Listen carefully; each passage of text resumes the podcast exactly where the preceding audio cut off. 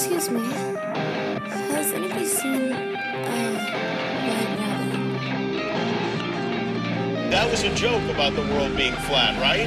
Was it? Why does it seem like the further we go back in history, the more advanced we were? You're telling me people were so primitive they took a hammer and chisel and made this? President Kennedy died at 1 p.m. Central Standard Time. When we were successful, we will be. We had a real chance at this new world order. How many vaccines have you had? Have you got a good little left? Buckle your seatbelt, Dorothy, because Kansas is going bye-bye.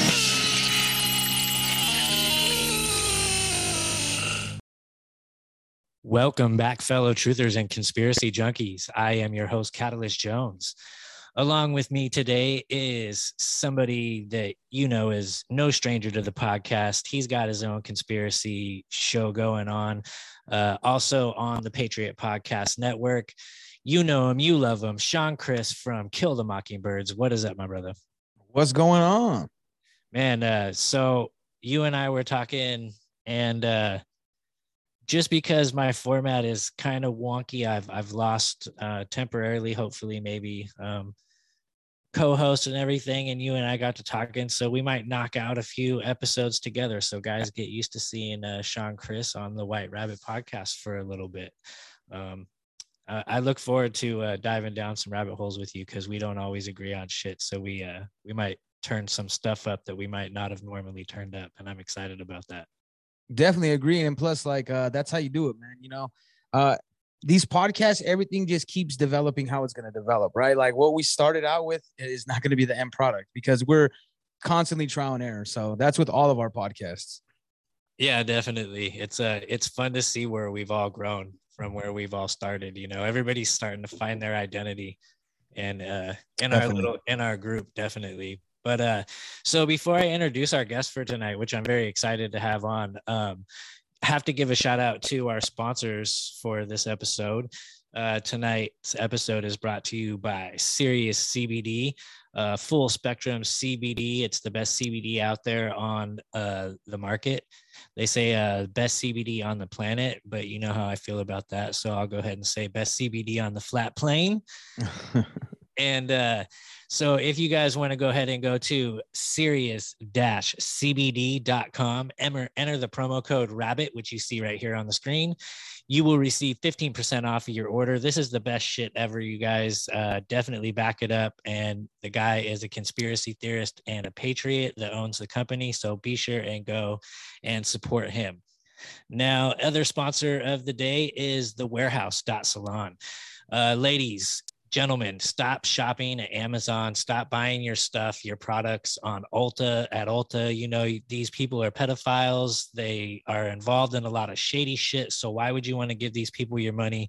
Go give it to people like-minded that listen to the show. That's the warehouse.salon for all your hair care, beauty supplies, beard oils, whatever it is you need. Enter promo code RABBIT. You will receive 10% off of your order. And finally, brought to you today is MyPillow. Ladies and gentlemen, go give Mike Lindell, you know, the guy trying to expose all of this election fraud that we know took place, true patriot. Go give him your support and enter promo code PPN at checkout, and you will receive up to 66% off. Big savings at MyPillow. Sorry about that long intro, you guys. So without further ado, welcome to White Rabbit and the Patriot Podcast Network. We have with us today somebody I'm very, very interested in talking to. We have Joel from, see, I told you I'd fuck it up. Joel from Van Tesla. How's it going, brother? Hey, how you doing, man? I'm doing great. It's Joel Thomas. Joel Thomas, gotta get the Van name Tesla. With the artist, man. You know it's branded, man. You gotta get the whole name out there, man. I get it. You know what Sean it is? Chris. If you just say Sean, I'll be like, man, they could be like, there's a lot of Sean's. I fucking jinxed myself before we started recording. Yes, you did. I'm gonna fuck this up, and then I wrote it down somewhere, and then I put my mouse over where I wrote it down, so I'm like, oh no, in my head. You panicked. Like, no, I am gonna fuck this up. Definitely. Sam Tripoli, fuck you. Hey, I gave you the little, you know, I cleaned it up, got the rebound, dunked it. You know what I'm saying? Just like Michigan. Yeah, dude. Thanks for the assist. Thanks for the assist, Sean. I knew I brought you on for a reason. So, how's it going, brother? Before we get into what's going on, what is about to drop tomorrow, why don't you tell us about your background, maybe your band, how it is that you came about to why you're on our show today. So what brought you here? Well, Sean reached out to me. Sean and I have done several podcasts together. We kind of have a link through music, and, you know, I had reached out to Sean. Yeah, maybe it gotta be a couple months ago now, maybe longer than that, Sean. Probably like 8 months ago. Yeah, like about 8, probably like 6 to 8. Yeah, you're probably right. I reached out to Sean. You know, I knew he's into music. I was like, hey, why don't you check this out?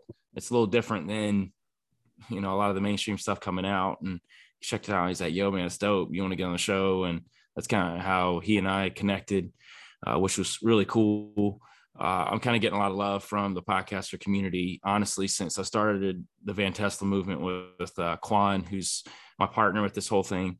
And, you know, a lot of people started really, you know, buying into it because, you know, we make quality music, 1, and 2, we're talking about things that a lot of people, you know, are either scared to talk about or just don't know how to talk about or don't even have the knowledge to talk about it. So I really started it from a background of, and Sean knows this, you know, I'm a former Freemason, you know, we kind of went down that road, you know, wanted music the other way, if that makes any sense. And right, you know, I kind of started realizing that, you know, I didn't want it that way. Didn't really know what, you know, what angle I wanted to come about with it.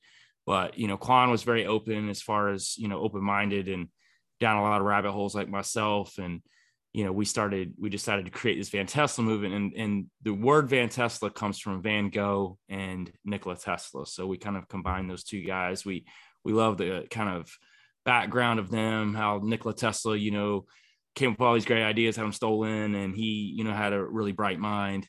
And Van Gogh was similar in the way that he created a lot of great things, but he wasn't recognized until after he died, you know, after he killed himself.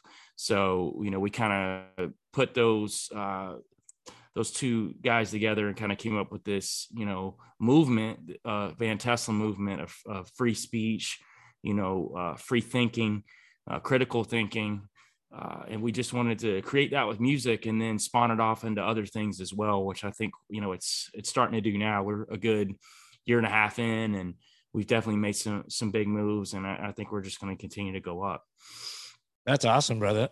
Yeah. I love the name, and I love how you guys came up with it. Those are two, genius people from history, you know, different spectrums of genius too. You know, you got like the, just with electricity and, you know, different, I mean, Tesla is in a whole different reality, basically, you know, talking about time, mm-hmm. time-space continuums and all kinds of, you know, free energy. And, you know, then you got Van Gogh, the secret society artist, right? Right. Big time. So yeah. That's awesome. So you guys, you guys mainly hip-hop group, or would you label your type of music as any genre, just maybe truth or music? Truth or music, really. I mean, we do, we've actually got a rock single coming out next month, and we do a lot of different styles. So I don't really try to limit myself too much. You know, I sing and rap. So, you know, I just kind of go with whatever I'm feeling. Now, this new project that I'm dropping on Saturday, is hip hop. I really wanted to do something real hip hop, which, you know, I thought would, you know, push myself a little bit. You know, and Sean knows, you know, push those bars and really push myself on that front. So not just with hip hop, because just listening to like when I first met you and just hearing your songs and I was liking it, and to listening to this project, you know, I just went through it all, the whole project. And I like, you could see, cause like I rap, you know, it's cool and all that, but really we're artists. Like an artist is a whole different thing. And I think your artistry really comes out a lot on this, where it's like, taking it to another level. I'm like, okay, good. That's what I'm talking. Because when you see progression, that's when you know, like, okay, they got it. They found their groove. You know what I mean?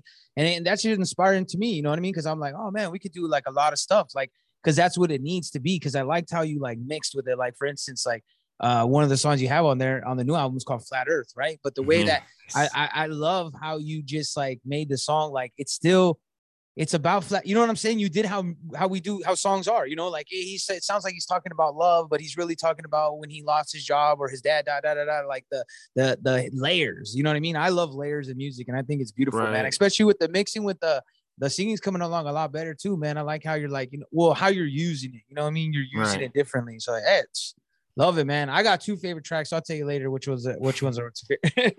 Nice. I can't wait to hear this. You're gonna have to shoot me some tracks later. Also, at the end of every episode, I showcase a song, and I genuinely, usually ask the guest what song they recommend. So maybe we'll be able to showcase one of your songs at the end of this episode. Yeah, for sure.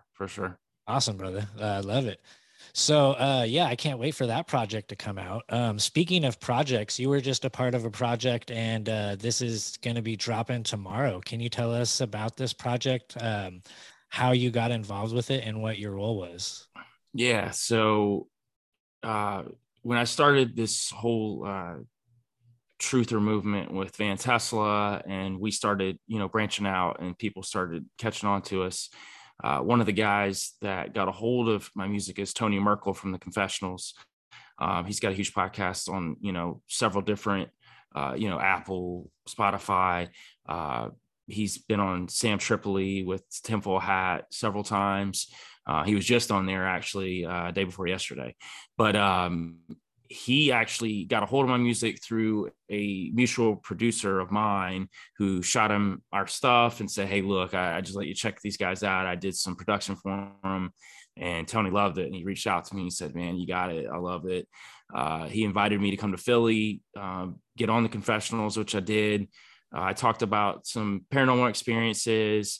I delved into the Freemason thing offline, actually, on his members site. We did a whole hour and a half about some of that stuff, and it was really cool. He pushed the music. He and I got really close.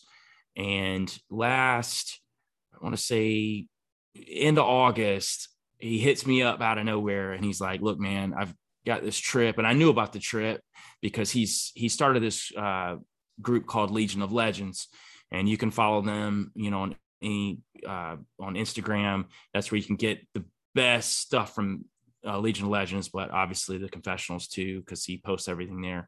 But he started Legion of Legends, and Legion of Legends is a group of guys that go out and hunt cryptids, and not just cryptids though, because we take on a lot of different things too. Treasure hunting, UFOs, we'll tackle those, just anything that's weird, that's off the beaten path. So there's this fantastic story that this guy told him that was on The Confessionals. His name's Kyle. And this guy's lived in the Daniel Boone National Forest his whole life. The guy's expert tracker. Like I said, he's done it his whole life. Came on the show, and I don't want to make the story too long, but we'll touch like the main points. When he's 15, he went out hunting with his granddad, went in the woods with his dogs. They came down on what looked like some coyotes that were fighting with his dogs. He comes around the corner of a tree. He thinks it's his dog, but he knows this thing's huge. And the thing raises up on two legs and has got a coyote in its mouth, like hanging down. He said it was probably like 7-8 feet tall. That's insane. And yeah, he took off running, and he tripped and fell. And he said the thing got so close he could see down its throat. And his dog, Jake, jumped on it to give him time. He was able to get away. His dog, he didn't find his dog for 2 days, but he ended up finding his dog. The ears were shredded like noodles when they found his dog. Dog almost died, but actually lived. It actually went back out hunting again, which is crazy. Yeah. What a story. So, yeah. And that was not his only run in. He actually ran into one again several years later in a different spot. It came up across the road and looked at him and then just kept running up a hill.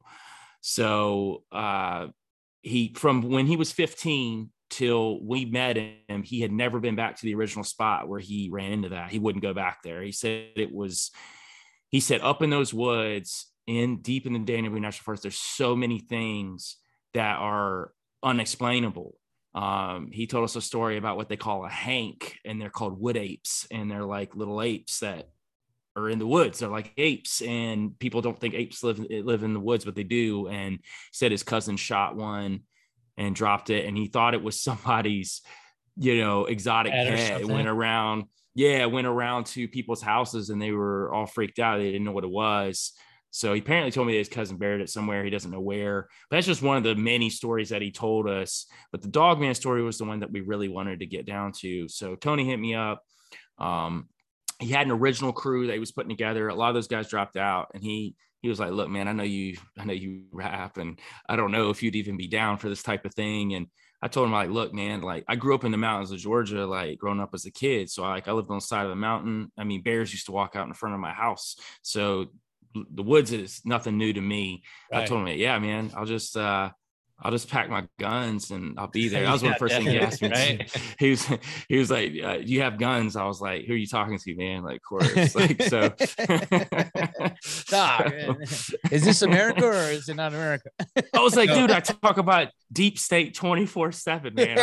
Yeah. I'm like, I'm half the week I'm looking out the window, man, freaking out. I have like weapons drives all by over the house. I got weapons all over the house, man. I got like a knife crevice to like underneath my shoes. Don't give away your secrets. Don't give away your secrets. No, because I'm gonna get there first. Like I got little shit everywhere around the house, man. This is, just in case, man. You never know. Like I'm drunk and I'm like, "Who's this guy?" Like your FBI agent's listening to this right now, taking notes, brother. He's like, "All right, underneath the drawer." But am I telling the truth?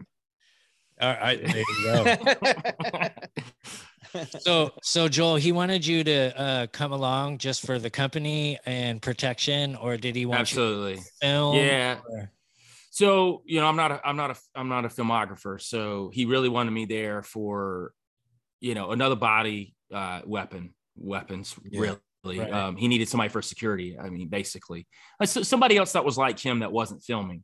You need that in a crew. You need several people, that aren't. So it really came together really well. Ward, who has been shooting my music videos. I was just talking to you off air about him, Sean.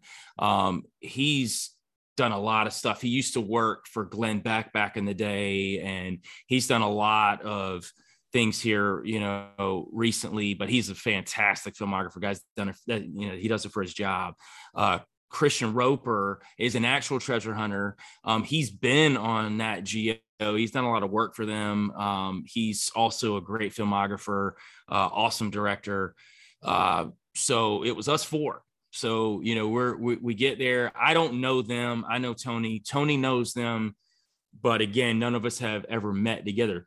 Right. We don't even know if this is going to work out. You know what I mean? Like, we're going in hopes to track this Dogman, deep in the National Boone, forest. But we don't really know how it's going to work. You didn't really have any intentions going in. Like, it might be a flop.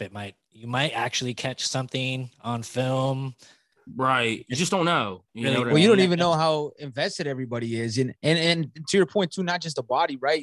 You were also another pair of eyes, because when you're doing that, you guys are investigating. So the more people that can look around, like obviously protection too, but like can look around and be in other areas, you can only track so much by yourself or with one group.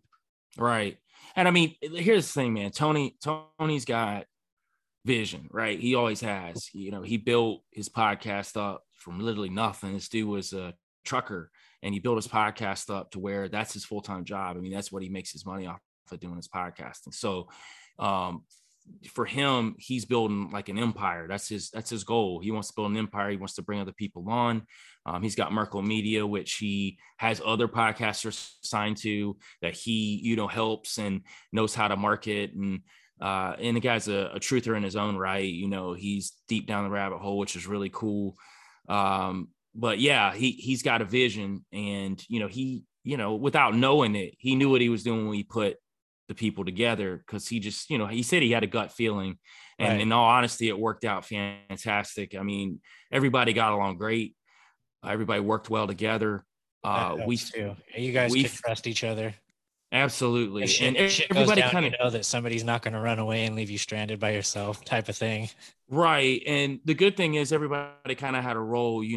Ward, he's a cameraman, but he's also highly trained, in hand-to-hand combat, as well as he understands weapons really well.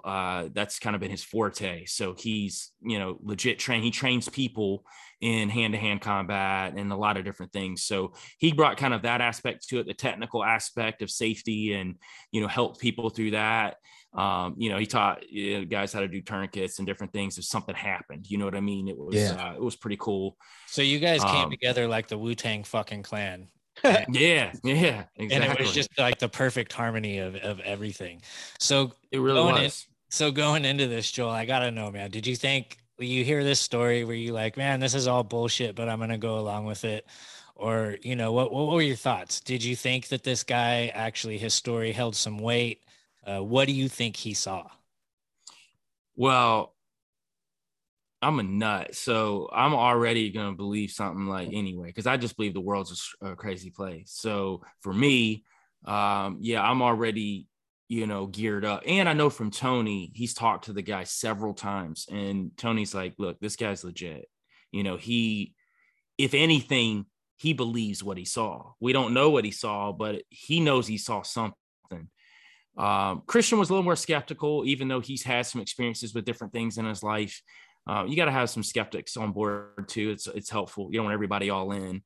Ward's very even keel. He's very open-minded to everything. He believed it in his mind, though. He believed a more supernatural aspect to it, right? He was thinking more like interdimensional or demonic. You know, that was kind of his thoughts on it as well. Even after finding out about the dog's ears being shredded. Yeah. So like, for him, I mean, he had done a lot of studies about lycanthropy and, people that want to essentially change into werewolves, right? And one of the things that he had done studies on is people that would do these rituals that would take wolf skin, put it over their bodies, and do these rituals to where the projection that they would give off with whatever demonic entities that are around them would allude to other people that they were werewolves or dogmen, if that makes any sense. So, essentially they wouldn't be transforming, but the projection that they would be giving would be of something like that. That was kind of one of the ideas that he threw around, but the problem that we couldn't get around was the fact that, like you said, the dog's ears were shredded and there was actual physical things that happened on that encounter that he had. So that was the part that we could never get around, that something physical happened there, whether it was metaphysical or not, it created something physical that happened there. Yeah, that's insane. Did anybody, when I was listening to this on Tinfoil Hat yesterday, the movie The Village came to mind. Did anybody bring that movie up? I did, actually. I don't know if I brought it up to them or if I was talking to somebody else, but I actually had thought about that because I love that movie, by the way. That's I think one of my favorite M. Night Shyamalan movies. A lot of people don't bring that up when they talk about him, but that's probably one of my favorites. But yeah, I thought about that to an extent, but man, like what happened to us on that trip and the things that I saw on that trip, it's just unexplainable. I can't wrap my mind around it. Yeah, man. Do you want to just jump into that? You want to go? Yeah, we can do that. Yeah. I'll actually start with day one when we went out there and tell you what we found the first day, and then I'll get into the deeper stuff. The first day we went out to the second location where Kyle had seen the second Dogman, the one where it wasn't chasing him. He just saw it crossing the road and went up into the other side of the forest. So we went down through there. Antonio will tell us better because there was a big crash in the woods that happened. And so we all looked. Again, it could have been a log, could have been a branch. And that's the one thing you have to be careful of when you're out there looking for these things, that you don't create in your mind things that are happening either, because it's easy to do that because you're out there looking for something. Your mind can play tricks on you to where you're seeing stuff or hearing stuff that's not really there too. Oh, for sure. I think we've all been there, especially when you're a little kid, and you think that there's monsters and it's dark inside your room or aliens or something. Or just being like hung over and waking up in the morning and all the clothes that are on a chair. You're like, who's here? Like, you're like, oh, never mind. Exactly. So I gotta ask, were you scared at any point on the first day? I'll be completely honest with you, no. Like I don't have that personality. And it was funny when we got back from the trip, Tony said that he said, I'm the guy that would be like hanging off a cliff. I'm going in first. Cause I literally was, when I get in those situations, especially when adrenaline's going, I'm more about like, I want to find it. Because in my mind, it's like, man, if I died by a dog van, what a way to go. Like, I mean, seriously, like that'd be the most epic way to go, you know, like instead of, you know, just dying of old age or something. That dude died by a dog, man. We didn't even know what happened. Like, so. But don't you think it also gets you to that, like, get you to your, like, your root, right? Like, not everybody, but for you personally, it gets you into this spirit, because it's not even just like, hey, not that if you die by him, but you're like, no, fuck, I'm going to kill this before it kills me kind of thing. And not even thinking it, it's just like natural instinct, right? Like goes back to like thousands of years and man, and you know what I mean? Like, I think those instincts kick in when you're in those situations. Yeah, especially if you're able to live in that moment too. Because I know a lot of people, especially if you're scared, you're thinking, oh man, I got a wife, or I got a mortgage or some shit like that, you know? So a lot of people will flight during those moments. And, it takes a special kind of adrenaline junkie to be able to face those moments and be like, yes, this is what I'm fucking talking about. Yeah, man. I guess it just in my life. And, you know, I touched on it briefly about, you know, being a Freemason and going down the occultic route and everything. I mean, I've had, you know, run-ins with entities and different things. I've just never really been the type that was scared. I was more like excited, if that made any sense. To me, it's the excitement of seeing something that nobody else is seeing, or, you know, being like in with something that nobody else is a part of. I think that's the allure too with the occult.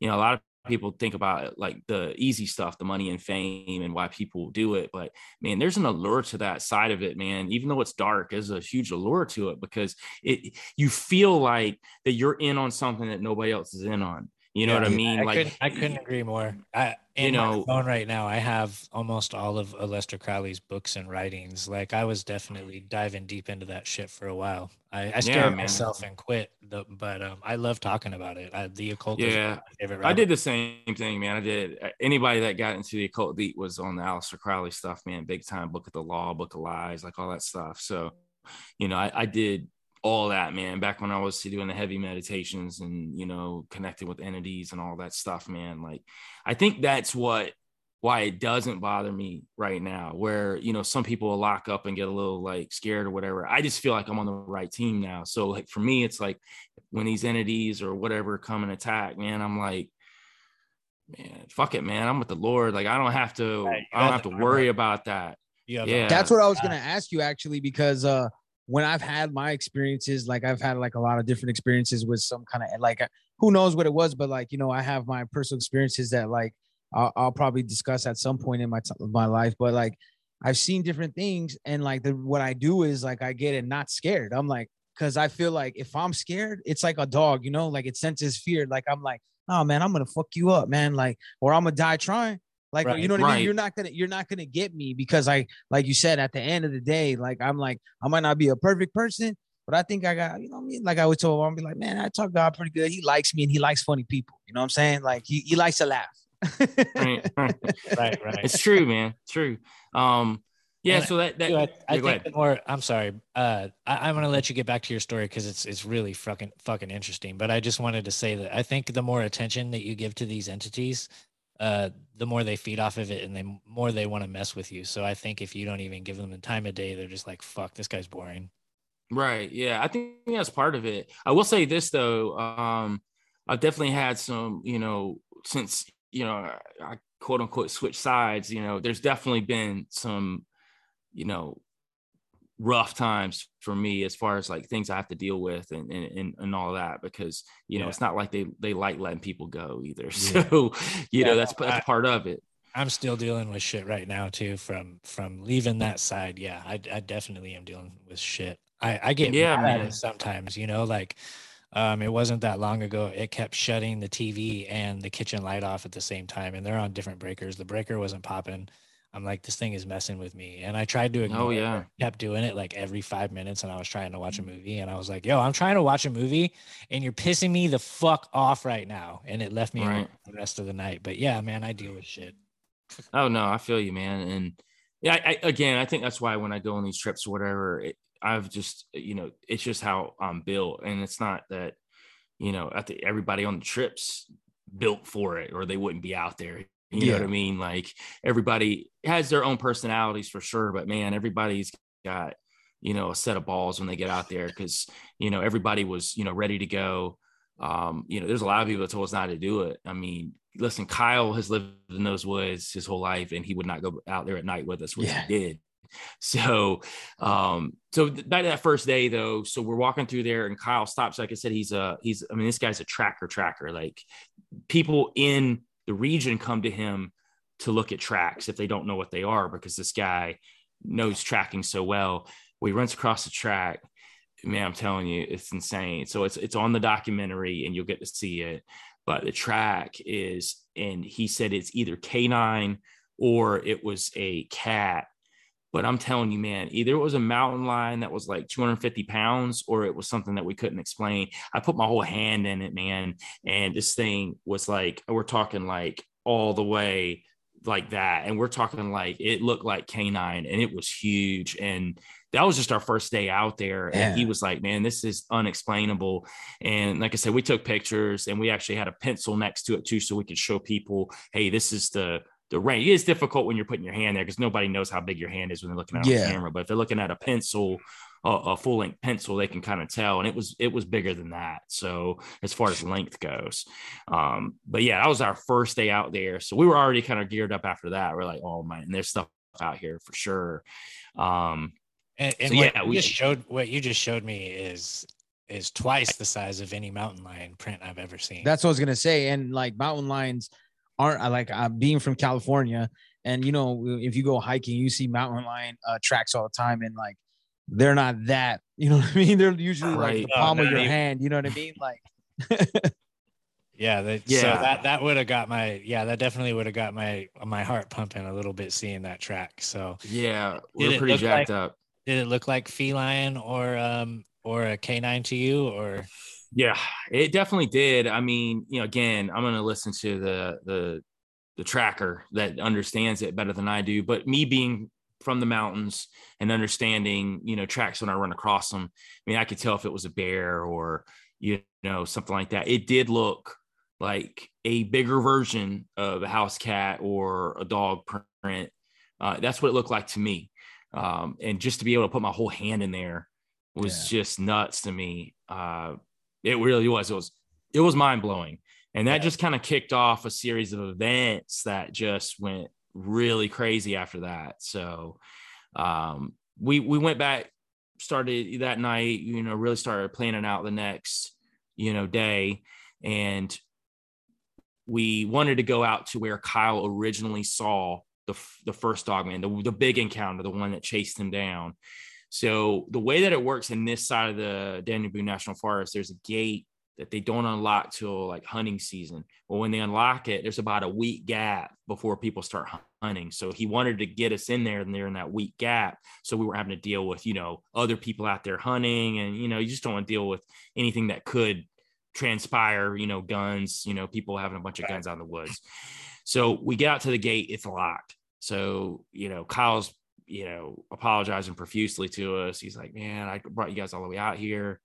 You know, we go back to the cabin and we start talking. And I mean, of course I'm like, so I'll walk. Like, how far is the walk from where the gate is? So the walk from the gate was probably 6 miles in. Ooh, walk. Yeah. So we decided that we were going to go ahead and do it. We came all this way. We're going to make the walk as long as Kyle was willing to take us out there. Because see, the way that it works at the gate, when you pass the gate, and this is why it would have been easier with the gate open, you could take trucks back up in there because there's a road that goes all the way back up in there through different, it'll branch off into different roads, but you could go through there and you can get out the truck and then you can go deeper in the woods and you can start hunting or whatever else. It just gives you a lifeline in case, you know, something happens, you got to, you know, a quicker way. But if you're deep in there and something happens and you're 6 miles out, I mean, you better be a good shot, or you better, you know, you better hope that you can get out of there.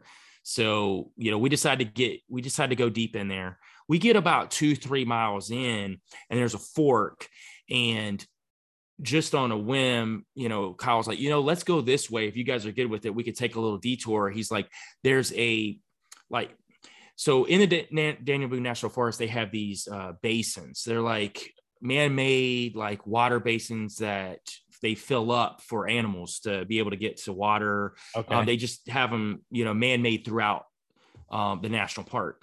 He's like, look, this is a good place because if you want to try to track some animals or whatever, go to where they would be around water.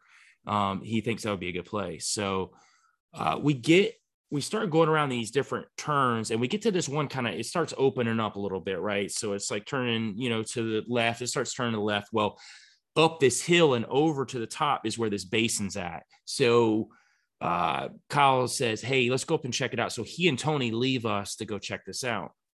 I'm still lead. Generally speaking, I'm in the lead. I had the shotgun in the front. So I'm walking around here. So I'm in the lead. I was going to say, you guys had a bunch of like camera equipment. You had your guns. You probably had water and snacks and shit. Like, absolutely. We had backpacks, all that. Gosh, was it hot and miserable, or what time? It wasn't actually, it was actually decent weather. It was a lot of rain though. So that was the thing that was tough. It was a lot of rain. It was just wet, put it that way. We weren't always in the rain, but it was just generally pretty wet most of the time. Even the days that we were there and it wasn't raining, it was still wet from when it was raining. So yeah. I'm coming around this corner. Christian and Ward, what's just fascinating with this, and you'll see this in the documentary, they are cameramen, but they're cameramen that are a part of the crew. So you'll see them a lot on camera, using the camera, talking behind the camera, which kind of differentiates our documentary from some other documentaries that are out there. Because a lot of these other documentaries, you have these guys and then you have the cameramen, and you don't know who the cameramen are. They're just there to film, but these guys are actually a part of it. So it made it really cool because you get these different perspectives with the cameramen being a part of it and actually interacting and then being a part of the crew. So they're just as much part of the crew as the people that didn't have a camera, which was really cool. I say that to get to the part where I'm coming up around this corner. I'm 30 feet in front of Christian. And I look up into this vast hill where all these trees are at, and it's really dense. And I've never seen anything like this in my life. There's this massive tree. And when I say massive, like I probably couldn't get my arms around it. And I got pretty long arms. And this thing is shaking with some other trees around it, but really brush. We're talking to the point it's bending like this in front of me. And it is just, it's going nuts. At first, you've been hiking for 2.5 miles, 3 miles, and you don't really know if because you're there to find stuff, but then something happens and then you're just kind of thrown for a second. You're like, and I'm like, see that? Did I really just see that? And of course, in my mind, because I got this conspiracy mind, I'm like, of course, I'm the only person that's going to see this, and they're going to think like you're making it up or, or I'm going to be the only one that can report on this. And everybody's going to be like, whatever. This guy thought he saw something. I turn around. Christian's there. I'm like, did you? And then it happens again. He sees it. And this time it's even more violent, to the point I've just never seen trees bend from the bottom like that without snapping. And we're talking like. Is this like a redwood tree, like a really tall and wide tree? And I wouldn't say redwoods because, those are massive around, but we're talking like a pine tree. Yeah, but like bigger. You were just talking like maybe like an oak tree or something, like massive. Like it was thick, huge. Like I said, I couldn't even put my arms around it. The one we're looking at in particular. But again, there was a lot shaking because of that tree shaking. There was other stuff. How far was this tree from you? Like about, you said 20, 30 yards? I'm gonna tell you about 30 feet, man. Okay. We're talking about like, we're not even talking yards. I'd say probably about 30, 35 feet for me. Damn. I think from Christian, it was about 40, 50, if I'm right. So again, I'm just guesstimating. Do you only see the tree shaking, or do you actually see anything that could possibly be shaking it? And that's the thing, man. So we don't see anything moving it. So he sees it again, but he's looking at it from a different angle, which is really cool. His angle, the way he was coming up the hill, he was looking at the top of the trees, and the top of the trees are just, we're talking nuts, man. So he sees me, and so like Ward's a little further back, and we're just like, hey. So he gives them the signal. They need to come running down. So Tony and Kyle come running down, and we're like, hey, this is what we saw. Kyle breaks down. He has like PTSD from what happened to him before. He actually breaks down, and we're talking, this is a man's man, right? We're not talking about you know, what they would call a tenderfoot. Like, this guy's a man's man, and he breaks down. This guy's like on the side of the road, like teared up, like he's like took him back to that moment when he was 15. Yeah. Huh? Yeah. So he's not doing well. So we decided to break the first rule of the trip. Don't split up. So, which we've kind of figured out that that's never going to happen. Like, it's going to happen. We're probably going to split up from time to time. It's just kind of how things go. But Tony was like, "What do you guys want to do?" Like, "Well, we'll go around," because the way the road went around in the behind where the hill went. So we were going to try to like track this thing and push it back into where they were at. So as long as it didn't rush you.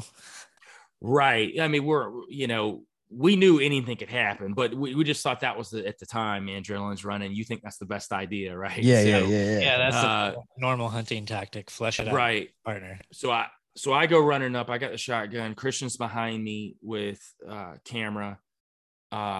Sadly, we had the walkie-talkies and we left them, so we're just out there with nothing. He and me, while they're back there. No cell phone service, I'm imagining. Well, it was spotty. Like, depending on where you were at, you could catch some sometimes, but where we were at, man, I think it was completely dead at that point. You couldn't catch anything.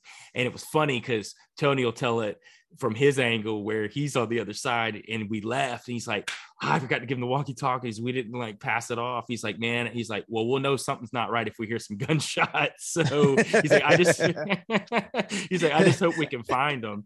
So boom, boom. We go there.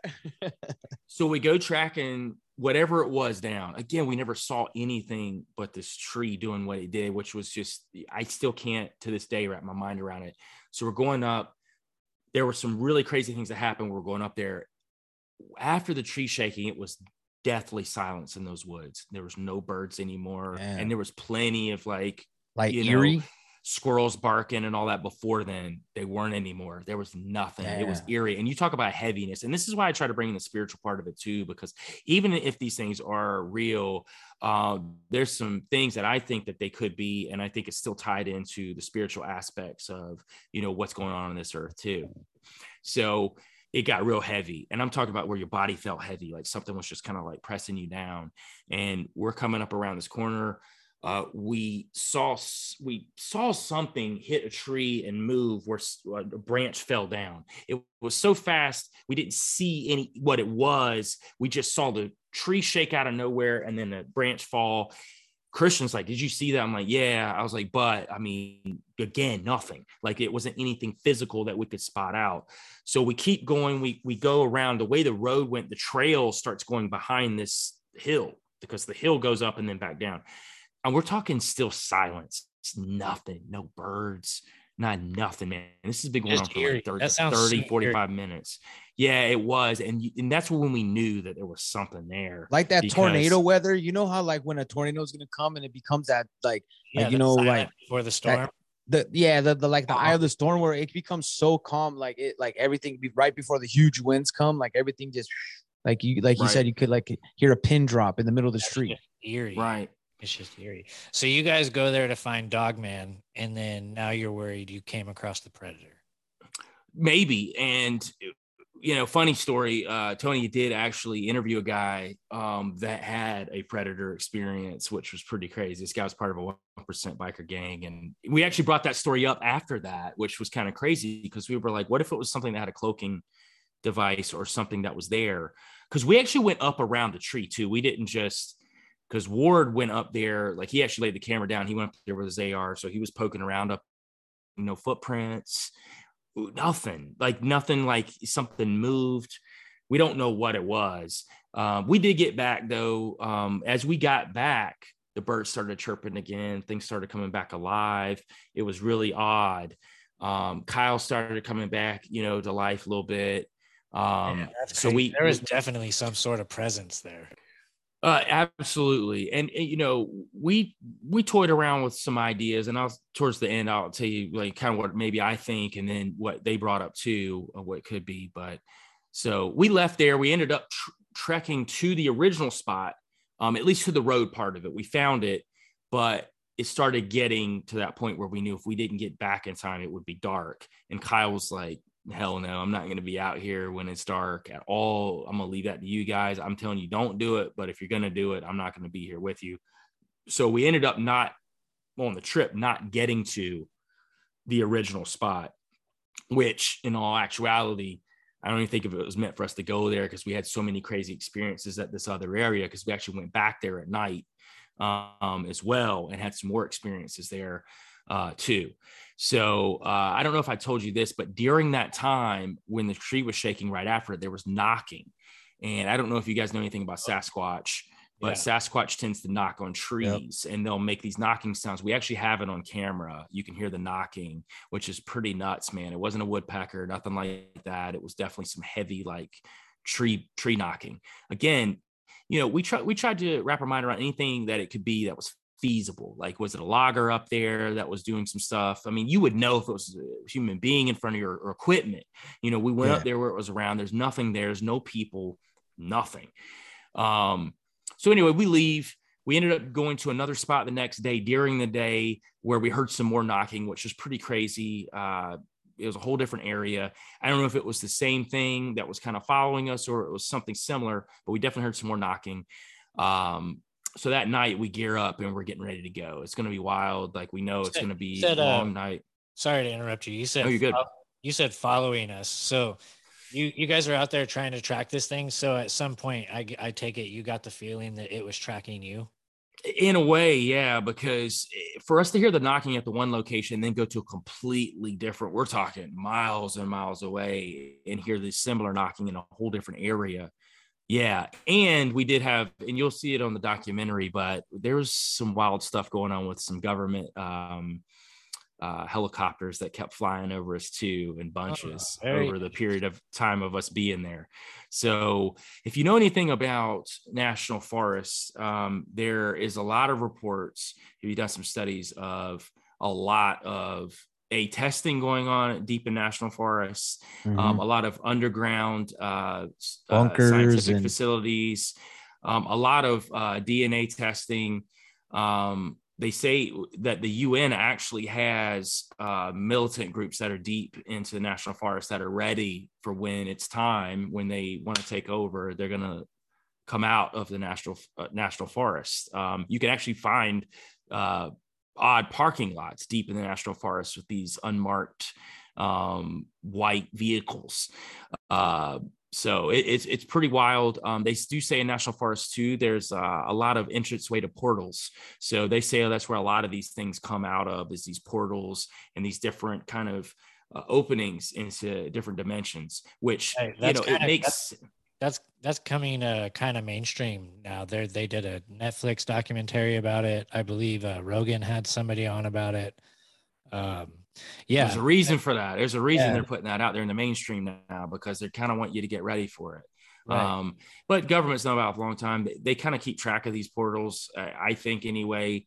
I think it was very odd that there were government military helicopters that flew over several times while we were having these experiences and deep out there in the woods. Especially that you had it like that's for instance, that's like when you're like, well, we were meant to be here. Like, as soon as you see that tree, and I think that, like, would you say that when you're out there, like, you know how you're saying you're trying to flush it out, or what you think, you know, you're doing that and you're in the action, and then later when you go back that night, you guys all discuss it, like, well, what do you think? Like, this is, you know what I mean? Like, and then you really get to analyze. You could talk when you're there, but I think right there, you're just in the moment. And then later you get to take yourself back and kind of analyze it, right? Like, analyze what we saw. Like, and I'm a huge skeptic, right? Like, but I've always, like, since I was a kid, I looked into, like, Sasquatch and Chupacabras and all Mothman prophecies. Like, and the one thing I will say is, like, you know, like, because of course it disappoints you when you watch all these different things and you're like, where's the evidence, or where's this, and you get frustrated sometimes. But you got to imagine that these are huge spots, and we don't know how intelligent any of these creatures are. And then when I start hearing more of the, like, interdimensional, I kind of really have a lot of I kind of believe that, but I think, like, what if it's more something that, like, can be interdimensional but mind controlling, right? Like, where we're seeing, like, it's not really happening, but it's happening because they're making it see it's happening. You know what I'm saying? Yeah, like maybe the earth isn't shaking, but they're making the who's ever in this and how much power they have. Because I do subscribe to what you're talking about, because there was a lot of earlier, there's a lot of tribes that have like ancient tales of that, of like, I think in the I don't know if it's in the Bible or something, where there was like, there's this old tale where there's these two dudes or this little family in their village, in their hut, and there's this army that's going to go kill them. And they're like, he tells a story, God's going to protect me, blah, blah, blah, blah. And then like, you know, something comes out and happens. And I think there is these like something, I don't know, I'm with you. Like, I don't know exactly what it is, but there is something. And there's a reason why they don't want us to know, because why haven't, because there's so much land we could travel and so many people have gone down these paths, but we don't see the evidence because I think that it is being suppressed as well. Right. It's funny when they suppress so much stuff, and it all leads back to a creator, I feel. And I think that all of these things that they suppress us from is to keeping us from realizing our full potential and what we're really capable of, because once we do, it's game over for them. Right. And I agree with that too, for sure. You know, especially that was something that was always looming in the back of our mind too, was the fact that we get out here and find something, you know, what's going to be there to suppress it or suppress us? You know, you got to think about that aspect too. Yeah. So the last night we decided to go out there, night vision, we've got everything ready to go, and we're making the long trek in, you know, without Kyle, which is crazy. We the tracker. Yeah. We get out there, and again, man, you know, we before we went out there, we talked to, and I don't know if you're familiar with him, Dark Waters, and he's like a dogman expert. He's phenomenal. This guy's super smart, but we actually talked to him on the phone about what he thinks dogmen are. And, you know, he kind of broke down the whole Nephilim theory and, you know, what he thinks that, you know, they're hybrids, and he thinks the original dogmen are, you know, the process of fallen angels having sex with animals, which created dogmen. And then he talked about, you know, there's the other side of dogmen, which are you're tested on things like chupacabra and all that the government's tested on and kind of just released out there.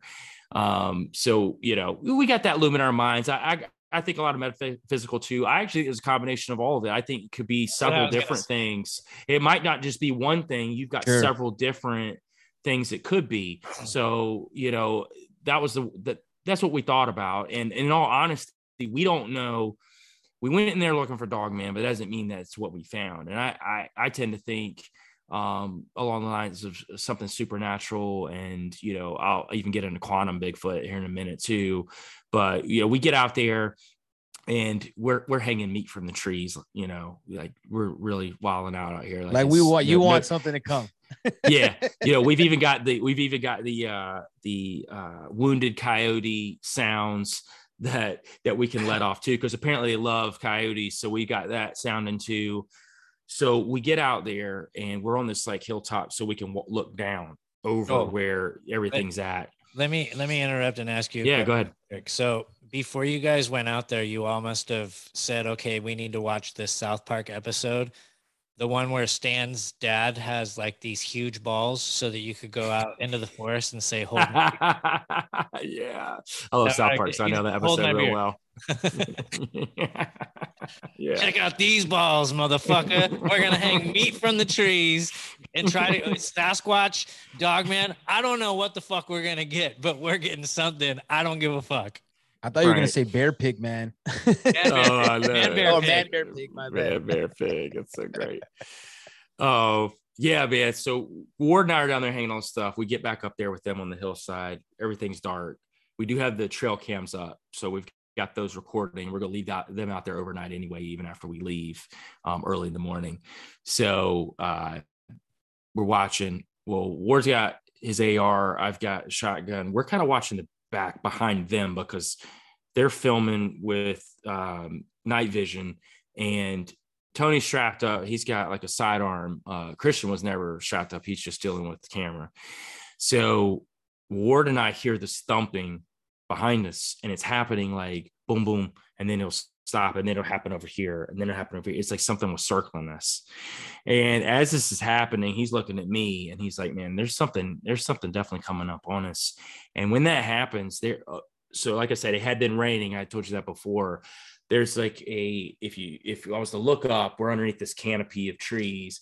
There is a straight line that all of a sudden it shakes in a straight line. I've never seen something like that happen either, where like a literal straight line of trees or trees and limbs shake in one particular area, shake all the way up to above us where we get hit with all this water, and then stops when it like stops right above us. So he looks over like at me. Stream of energy? Something. Yes. It was really wild, man. That goes way beyond some sort of creature in the woods. That's like, right. You're dealing with like a place that might be attachments to it. And that's what we had also dabbled with as well. I mean, it could have been multiple things that we'd ran out there. And one thing that Ward had brought up too, and I didn't even think about at the time until later, he was talking about the fae and fairies and how, you know, the legends of these fairies in the woods and how they would be these, you know, basically energy pockets that would cause, you know, things to happen in the woods, and they could cause violent trees to shake and all that kind of stuff too. So it could be spiritual entities like that as well, which, you know, I think's a plausible idea, you know, definitely, like you said, energy. I definitely felt like there was some crazy energy there. I do think there was something physical there too. And I'll get to that when we went back in the morning. To get the game trail cams, and we're exhausted, man. We've been hiking for 3-4 days, and we get back out there. Like, I didn't even want to go back there to get the game. None of us did. We were exhausted. We were like, man, we got to go get them though. So we get out there to get them. I'm snooping around, you know, just seeing what's going on. Well, Tony is pulling one of the game cams down, and he's just kind of like doing, you know, how you're just looking around. It's not really like you're doing it for any particular reason. You're just looking around. Well, he looks at this big log or tree that had fallen down, and he catches out of his eye like this gray head. And but it was like a big body, and it was looking at him, and then it ducked and ran off. And he said it was something massive, and he wasn't sure what it was. He couldn't tell if it had a lot of hair on it or not. He said it wasn't sure. So he's like, man, I saw something over there. So I'm like, hey. Was it just seen, or was there a smell to it? Did he hear anything? And that's what we didn't smell anything, because I know there's that smell with Bigfoot. Like, a lot of people talk about that. There's that smell that you smell. Generally speaking, I think anything you run across in the woods probably going to smell. Especially it's all wet. It's going to smell like bad. Like, right. So I decided to go and run after it. And of course you did. Why wouldn't you? So Tony's like, you sure? I was like, yeah, I got it. It's cool. I'll go out there and check it out. So I get out there again. This is one of those moments where everything is just silent again. Like, everything got deathly silent after he saw this. I get out there. It's super silent. There's no nothing. Like, no birds or anything. So I get out there a ways where I don't really see them anymore, and I run across this structure, and it's what you would talk about, or what people that would run across Bigfoot would talk about, of the teepee structures that they build. I just saw three massive logs that were pressed up against another tree in almost a teepee structure with a bunch of sticks and stuff underneath, like something put it together, whether it was a human, and I don't see a human putting those massive trees together. Because when I'm saying they were trees, it was like trees that had fallen that they put up into this teepee structure. It was massive. And I didn't walk in it. I was like, man, I'm not stupid. Like, you know, I'm crazy, but I'm not like stupid. I'm not going to like go up in something's like thing, you know, house and you know, piss it off. So, you know, of course I'm looking around, I don't see anything, but I did see the structure. And this is literally the one time I didn't bring my phone with me on this trip. Oh, and man. I wanted to take a pic. I know they were mad at me too. I was like, man, I left it back at the cabin. Cause, you know, I'm just thinking we're going to get the trail cams. They come back. Anything's going to happen again. This is the third time we went to that area and something's happened. Every time we went to that area, something happened, which was just nuts. So we ended up leaving, and that's kind of the long and short of the trip. We did talk to Kyle again. He actually had his son had a weird thing that happened, and I kind of want you guys to watch the documentary to see what that was, because it leads into the next trip that we're going on, which is Skinwalker Ranch. We're going to actually be staying at the guy's property next to Skinwalker Ranch. This is no lie. This guy he bought this property. It's a ranch next to it. he bought it as a haven for these things to be okay and hang out at. So he's, yeah, he wants like all the paranormal to be like relaxed and like this is be like their like preservation. Yeah. So we're actually going to go and stay out there in like tents and stuff for a week. Oh, coming up in June. So I'll be like the next documentary that we drop. That's going to be so insane, bro. I hope you see so much stuff. I don't know if you follow, Ben and on rise.tv, they did a documentary where they went out there. They had a program called Edge of Wonder. I don't know if they still do Edge of Wonder, but they've been on Sam Tripoli's show before. Okay, yeah. And they went out there and they did a, I think they stayed for like 2 or 3 days and they did a documentary staying out there. And then the shit that they got just within 2 or 3 days on camera, that's on my bucket list, bro. So I'm super jealous of you. And yeah, Joel, I'm excited, man.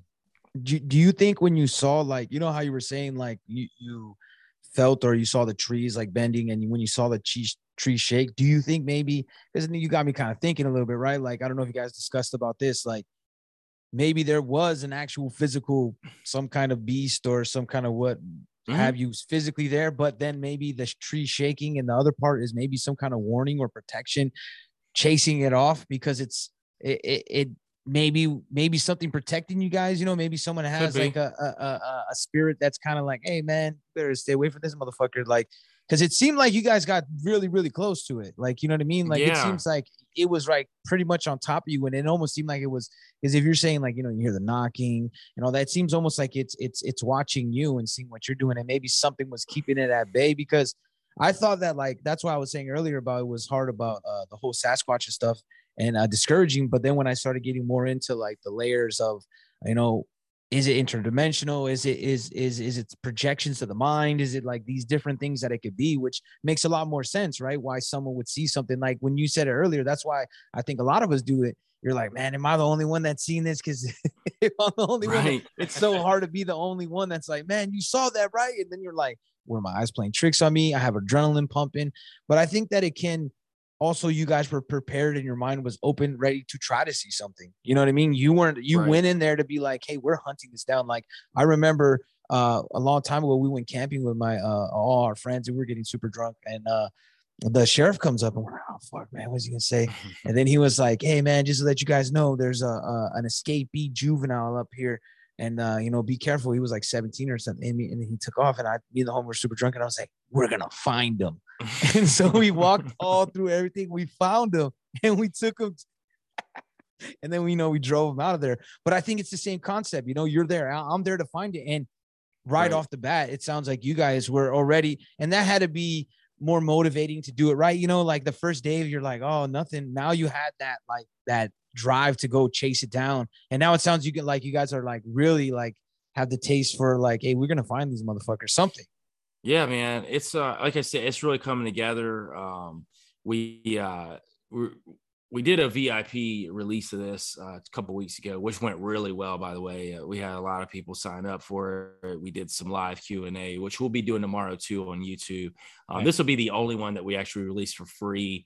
We're actually going to be we're actually looking at some outlets right now. They're going to pick it up. So we're hoping the next couple that we're going to be, you know, putting out for people to get to from a different medium. One thing is, you know, people, you know, the money people put into it goes right back into these trips. I mean, it goes right back into what we're doing. So, you know, all the support that we get, it's always great to help us out with that too. So yeah, man, do you have a place where people can go donate? Do you have like a Give, Send, Go or a Patreon or something? You might could go to, I know right now you could go to Merkle.media and I think you could still get into the VIP, get in there early before tomorrow if you wanted to. And that's where people are just paying the $25 and watching it early. But it's great. I think we are looking at some actual streaming outlets, so they're going to pick it up. So you'll be able to rent it from those. So I don't want to talk about the outlets yet until things get out. But yeah, we're definitely, you know, in the works with some of that stuff currently. Well, that's awesome. When this comes out tomorrow, it should already be out. I'm assuming you said YouTube, so I'm assuming we'll be able to go on 9 p.m. Yeah, 9 p.m. Eastern time. We're going to drop it. Right afterwards, though, we'll be live on YouTube, the entire crew. So people will be able to call in. People will be able to chat with us there. We'll answer a lot of questions. We'll even talk about the upcoming trip. I'll actually be going to Philly. I'm heading out early tomorrow, so I'll be going to Philly to go in studio with Tony because I'll be there for that. And then Saturday, I'll be back in the studio when I drop the album release. I'll be putting out the music video to Stockholm that day too. Sean will be on the live with me because I've got several podcasters on the live. So we'll be talking it up, the album, conspiracies. We'll go crazy in conspiracies. So a lot of my music is conspiracies. I try to make a good balance though. I love conspiracies and I love the truth or community. But it's like Sean and I talk about all the time, man, we got to spread love and we got to, enjoy life too. We can't just wake up hating life and deep state's coming to get us. I mean, they are, but I'm just saying we got to build a support group for everybody that understands what's really going on in the world and still enjoy life, man. We can't hate it. I went through a phase where I was just raging, man, 24/7, where I was just pissed off. And, I was ready to just like bust anybody in the face that was, wearing a mask or whatever else. So, that's not the way to go either, because one thing I've realized, man, like if you want people to wake up, it's not telling them to wake up all the time. It's really just planting seeds and hoping that they grow. Because a lot of times people come back to you and that it grew a little bit. They want to know a little bit more, and then you can give them a little more. Right.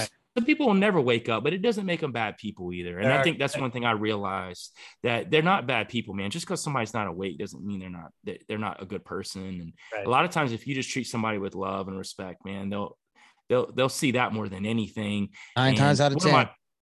One of my best friends in the world, and he's done a lot of cover art for me, and we've known each other for 20-something years.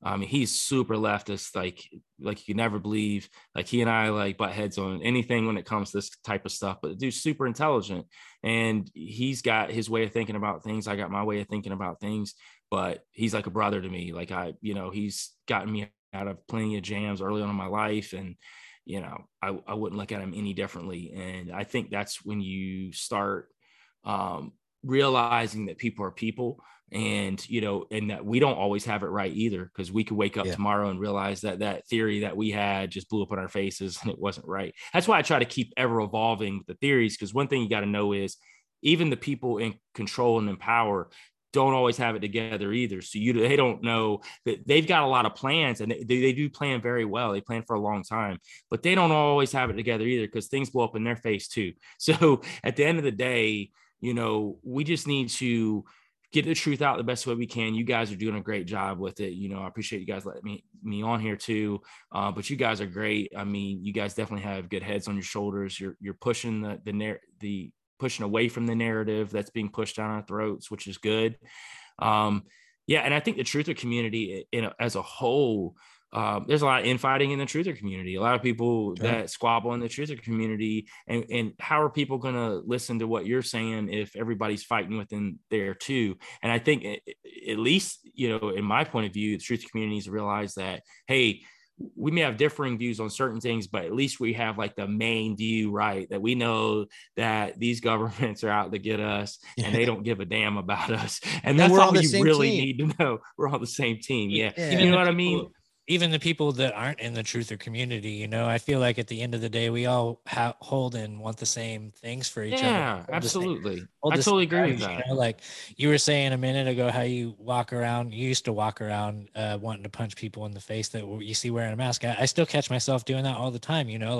I get so mad and I'm just like, oh my God, these sheep. But I got to think back, 15 years ago, if I would have talked to myself today, if I was to go back in time and talk to myself back then and told them some of the things that I truly believe in my heart, I would be like, you're fucking crazy. What happened to myself you know, within a period of time. So, you know, you got to think that, everybody is going to awaken at their own time. And just like you said, some people are not going to awaken, and that's just the way that it is. I mean, you know, I feel like there's a lot of crazy shit down the pipeline ahead of us.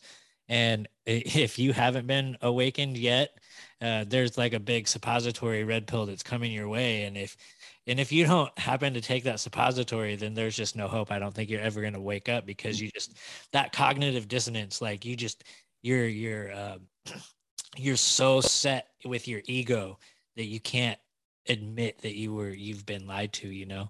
I don't know who said the quote, but it's you can fool somebody 100 times before you can prove to them one time that they've been fooled. So, well, no. And that's a really good way to put it too. Yeah, man. I think I'm always evolving and growing with how I think about things. I'm very open to listen to people, even the truth community. If I'm not like really riding with exactly what they're saying, I mean, I can at least appreciate that they're not buying into the narrative. You know what I mean? Well, to some extent, because like what I was going to try to touch on real quick before we jump off the topic is like, there is a lot of toxicness in the truther community. And I think that, to me, it's more frustrating for people that are supposedly awake that are like falling into the same traps of whether they might have like some of it figured out, or like they might think they do. And then they focus on it and they're like, oh, that's it. We got it figured out. Like how we're talking about like Dogman and stuff, you know, we're like, we don't know. We know there's something. And that's what we should all like. And all of this is like, yeah, we all have a gut feeling that it's going a certain way. But to definitively be like, no, I have all the answers, you're an idiot. Those guys to me are a little bit more frustrating, a lot more frustrating than the people with the mask. Because at least the people with the mask, I can have compassion towards them, because I'm like, hey, man, you're strictly brainwashed. Now I'm like, not only did you find some truth, but now you found a way to either manipulate it, or you're just a dummy and you keep regurgitating the same shit or getting from the same sources. That's the annoying part. Like, you know, you're talking to see about Dogman. You guys are talking about to so many different people to kind of figure out, okay, how does the story match up? And a lot of people in the truther community, whatever they're discussing on, sometimes they get that one talking head. Okay, so he has we got to be open-minded, but we also got to be skeptical. Yeah, man. And people got to realize too, there's a lot of psyops in the truther community too. I mean, there's a whole reason for that, you know? So people have to be careful with that too. Even with like followings that you may follow, you got to know that there's going to be all kind of angles that people are trying to throw you off base of what's happening. You know, it just is what it is, man. Like, and I'm very open to knowing that, hey, I could be wrong about something and I'm okay with that. Like that, I think that's, you got to have that, you know. You guys were just talking about it and saying basically that, you know, you can't have that pride, right? To think that you're right about everything. Cause then you're, even if you think you're awake, that cognitive dissonance is kicking in on you at that point. Cause then you're not willing to concede that you could have been wrong about something that you followed for 2, 3, 4, 5, 6, whatever, how many years. Right. So we all have to be open-minded in the critical thinking community, I would say, even better than truther community, just the critical thinking part of it. I think, you know, to have critical thinking, you have to be open to the fact that you're wrong. And I think especially with how fast information is coming at us recently, don't just jump on the first narrative that you see. You know, how many people have you seen with this whole Ukraine-Russia narrative? Jump on one side or the other immediately. And it's like, yo, you didn't even give this 48 hours. Like, how do we know any of this? How do we know any of this? It's like, yo, you were just a critical thinker the other day talking about the jab. What the fuck? What's right? It's true. And I think that's tough for people, man. It's tough because you have so many things getting thrown at you. And I think for me, man, sometimes I just let things like settle for about a week before I really start talking about it, or I start getting some information or whatever, you know, because the one thing is, you know, the jab ain't gone away. People ain't forgot, you know, people forgot all about that. Like, they're still cooking on that too. So, you know, at the end of the day, like just because they switched it up with Ukraine real quick, you know, they're still, the states are still passing these vax passes. They're still, you know, passing these things that nobody's seeing. Even now more than ever, because they're doing the whole magician, hey, look over here thing. I mean, you're you're big into the occult and magic and ritual magic and all that stuff. That's exactly what this is. And if you go back, one of the oldest tricks that illusionists do is to draw your attention somewhere else while the real thing is happening while you're not looking. And that's exactly. And they'll do multiple things. You know what I mean? That's the things that, like, the first story comes out, wait till the fifth, sixth, seventh, you know what I mean? We got to go down the line. Right. And then, but I think that with like me and you and other artists out there that are trying to, like, I won't agree. There's a lot that I have hate on, but or whatever, yeah, whatever. But anyways, putting the music out there, I think it also fights back because, you know, these occultic people put this music that hypnotizes people, maybe puts them in, and we can battle back. And that's why I tell people, when you make a podcast, you know, do a music video, do a documentary, do an album, do a series, like, on whatever your issue is, and you can kind of put it into the spectrum. And that's the best way to fight. I think not just yelling on social media, actually doing and building something. That's why I think the music and podcasts and all that is so effective, and it spreads faster because it's not just some angry guy that's making posts. It's someone that you're actually listening to. You know, they're listening to us for about an hour, 2 hours sometimes, and they can kind of get like a feel of who they think we are. They get a better picture of than you see with Jay-Z, where you're like, okay, I seen an interview that was set up. You know, the questions were probably vetted. You know what I mean? Like, now you're getting the raw version of people. And I think music, film, podcasting, all that now, genuine is what people are looking for. People are tired of being lied to. So I think the more genuine, positive energy that we can generate, you know, we could talk our shit. I'm going to always talk my shit, but keep trying to be open-minded. I think that will gravitate more people to us. And that's why I think you did a good job on this album. I think that's going to be really good to get that vibe out there. It's a feeling that people are familiar with a little bit, like it's your own sound, but, you know, familiar with modern, what's like I would consider modern hip hop. And then you got your singing, and then you hit them with hard lyrics, and it sounds to me more spiritual. Like, there is a lot of truth in it. Don't get me wrong, but I thought it was really cool that you got real spiritual, and you could see that it's your own transformation that you put it down onto these songs of like, this is me, man. This is what I'm doing. Like, I'm not just looking into like, oh, this is crazy stuff.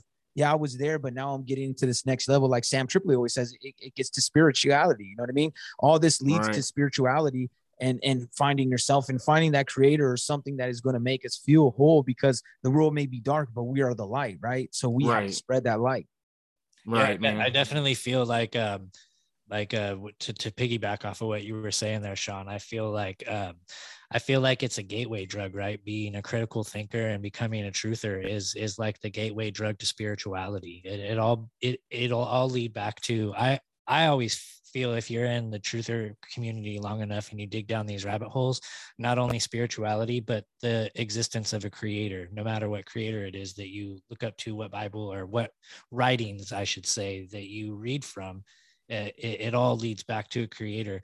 And to get back on this whole truther movement and what you were saying is, people are really hungry for something different right now, and they're sick of being lied to, right? And they're sick of like, you know, like, fuck these people, like, making so much money because I see them on TV all the time, or because the industry is pushing their music so hard. And that's what I love about the truther movement, is like, there's so many of us that are so passionate, and we all have these talents, and we're using our talents with our passion. You know, like, I don't have the passion to make music anymore. I used to love making music, and now that I actually have something to talk about, I'm like, I'm not putting in 3 minutes. I'm going to do a fucking podcast. And then, you know, like, but music is important. And you were saying how you get in these dark places. And I was in such a dark hole for like 2 months. I'm recently coming out of it. And you know, what's helped me come out of it is because I was all listening to podcasts or watching documentaries, and it's all leading back to these dark places. But music and comedy is what brought me out of it. And there's all these different artistic venues that truthers are taking, whether it's visual art, audio art, music, comedy, all these different things. Now we're all these filmmakers, and it's not bullshit. It's like really high quality shit that we're doing because we're so talented. And I think we're building like a parallel economy and community. And I think that we have hope. Yeah, man, I totally agree. And that's something that I wanted to evolve with the music too. You know, when the Van Tesla movement started, you know, it was definitely hard hitting, straight up deep state, and we definitely had a lot of spectrum of things to talk about, but now it's just, it just keeps evolving. The music keeps evolving. So, you know, every song I'm talking about something that's going on crazy in the world. Sometimes it's about family. Sometimes it's about something else that, you know, people need to have as well. You know, it's a combination of all that. And like you said, Sean, like this album has a lot of spiritual tones to it. It did. It kind of happened naturally. It wasn't something that I planned. So, you know, even the instrumentals, all that kind of felt churchy at times. I don't know if you felt that a little bit too, but yeah. It definitely did. It was something for me to really, I wanted to get off my chest, you know, in a way that, you know, I could talk about the things that I want to talk about, but also give like hope, because I think that's something that, you know, the truther community has a hard time doing, is giving the hope. Cause you got a lot of doomers, you got a lot of people that, you know, like, yeah, man, like shit's going to get worse where it gets better. We all know that. Like, you know, that's kind of like part of the drill, but you know, if you have the right faith and you have the right hope, like, you know, we will, you know, come together. And again, man, there's a power that's bigger than all this. So like, that's the one thing that I do know. Amen. Amen. Sean, did you have any last things that you wanted to add? Yeah. Just like you were saying, like, I think it's just teaching people, not just about just how to critically think, but also like showing them how to, you know, adapt to situations. like, yeah, it's not, it may be bad. Like it only seems bad because you're used to a certain thing, right? Like if you're always eating filet mignon for, you know, the quote unquote thing everybody always says, you're going to expect that. But then when you go to Top Ramen, you're like, wow, man, the world's horrible. But is it? You know what I mean? So there is ways you can get your own shit. You know, you can if you build it yourself, you have more of a chance of creating your own life. If you let somebody else build it, then you're not in control anymore. And I think that all this stuff that we're doing is just getting people to not open their mind, just critically think what we're saying, go look it up, go listen to a song. Like, you know, you're going to see a song title, you're going to hear Joel Thomas say a couple things, and it hopefully it grabs you, and then it makes you go kind of like, hey, what is that, man? Let me look into that. And then you can go find more in yourself, because I think we're getting wrapped too much into this society and we forget who we are, and we have to embrace it as much as possible. Amen, brother. Sean, where can everybody find your podcast? Where can they find your music? Any upcoming projects? Yeah, we got Kill the Mockingbirds. You can follow me on Instagram, Kill the Mockingbirds. You can find all my podcasts on Spotify, Apple. We usually do a Tuesday at 5 p.m. Pacific and 8 p.m. Eastern, but I'm kind of changing that sometimes because some people want to do different kinds of calls. I can only do like an hour on IG, so I've been hitting Zoom up a little bit more. So you'll have to catch it on Patriot Podcast Network, YouTube, all et cetera, et cetera. And then, yeah, I got music. I just dropped a single not too long called They Want Your Freedom. That's on all streaming platforms. Sean Chris, SeanChris. And I got a new project coming out called Psychosis, dropping 420. Awesome, brother.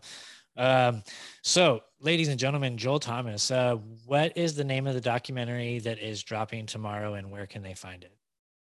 Expedition Dogman is the name of the documentary. It'll be on the Confessionals YouTube site. So if you just go to YouTube, type in the Confessionals, it'll be the first thing that pops up. I think Tony's got like 30,000 people following him now or something like that. So it's pretty easy to find.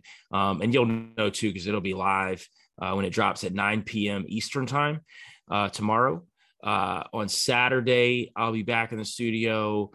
You'll need to go to VanTesla1, youtube.com/VanTesla1. If you just go there and type in Van Tesla, VanTesla, Van Tesla will pop up pretty quick. That's where we'll be doing the live with Tony from the Confessionals. Sean will be there with us. I got Mr. Gates from Haterazzi. He'll be there too. I got Eric from Uncomfortable Podcast. Quad will be there, my partner that I do music with. So we'll definitely have a nice little crew there. We'll be playing the album. We'll be showcasing the Stockholm music video for the first time before it hits YouTube for good. If you want to follow me anywhere else, though, you can follow me on IG at Van_Tesla_. TikTok, you can follow me with the same thing at Van_Tesla_. I'm currently banned right now from posting, but you know, I've still got a lot up there. I'll be back up next week. Don't worry about it. But yeah, they got a little hot about the Transformers posts that I kept posting. So anyway, Yeah, you can follow me there. If you go to Spotify or Apple, really anything, Tidal, all of them, just look up Joel Thomas. It'll be like one of the first things that pops up. You'll catch all my Van Tesla work there, any of the solo work I got coming up. The albums will drop there, all the singles. I got a lot coming this year. A lot of songs coming this year. So I'll be dropping, you know, after this album, probably at least 2-3 songs a month. So it'll be coming. So yeah. Awesome, brother. You're on fire. On fire. I can't wait to hear the new shit that's dropping. And then after your new trip, when you get back from Skinwalker Ranch, I'd love to have you back on and talk about whatever crazy shit you guys come across out there, man. Oh yeah, I'll be back on. All right, man. Joel, it was a pleasure having you on. As for me, guys, you can follow my Instagram account. You know me at White Rabbit. Be sure to check out serious-cbd.com for your CBD needs. Enter promo code RABBIT for 15% off. Check out the warehouse.salon for all your beauty care products, beard oils, all that good stuff, and enter promo code RABBIT for your 10% off. And you know, MyPillow, our boy Mike Lindell. Be sure and go over to MyPillow.com, enter promo code PPN, and you can receive big savings over there. Everybody, thank you for tuning in to another episode of White Rabbit. I am your host, Catalyst Jones. Keep digging down those rabbit holes. Wrong mouse. I always do that. Shit. You guys are good. And scene. I feel like a motherless child alone.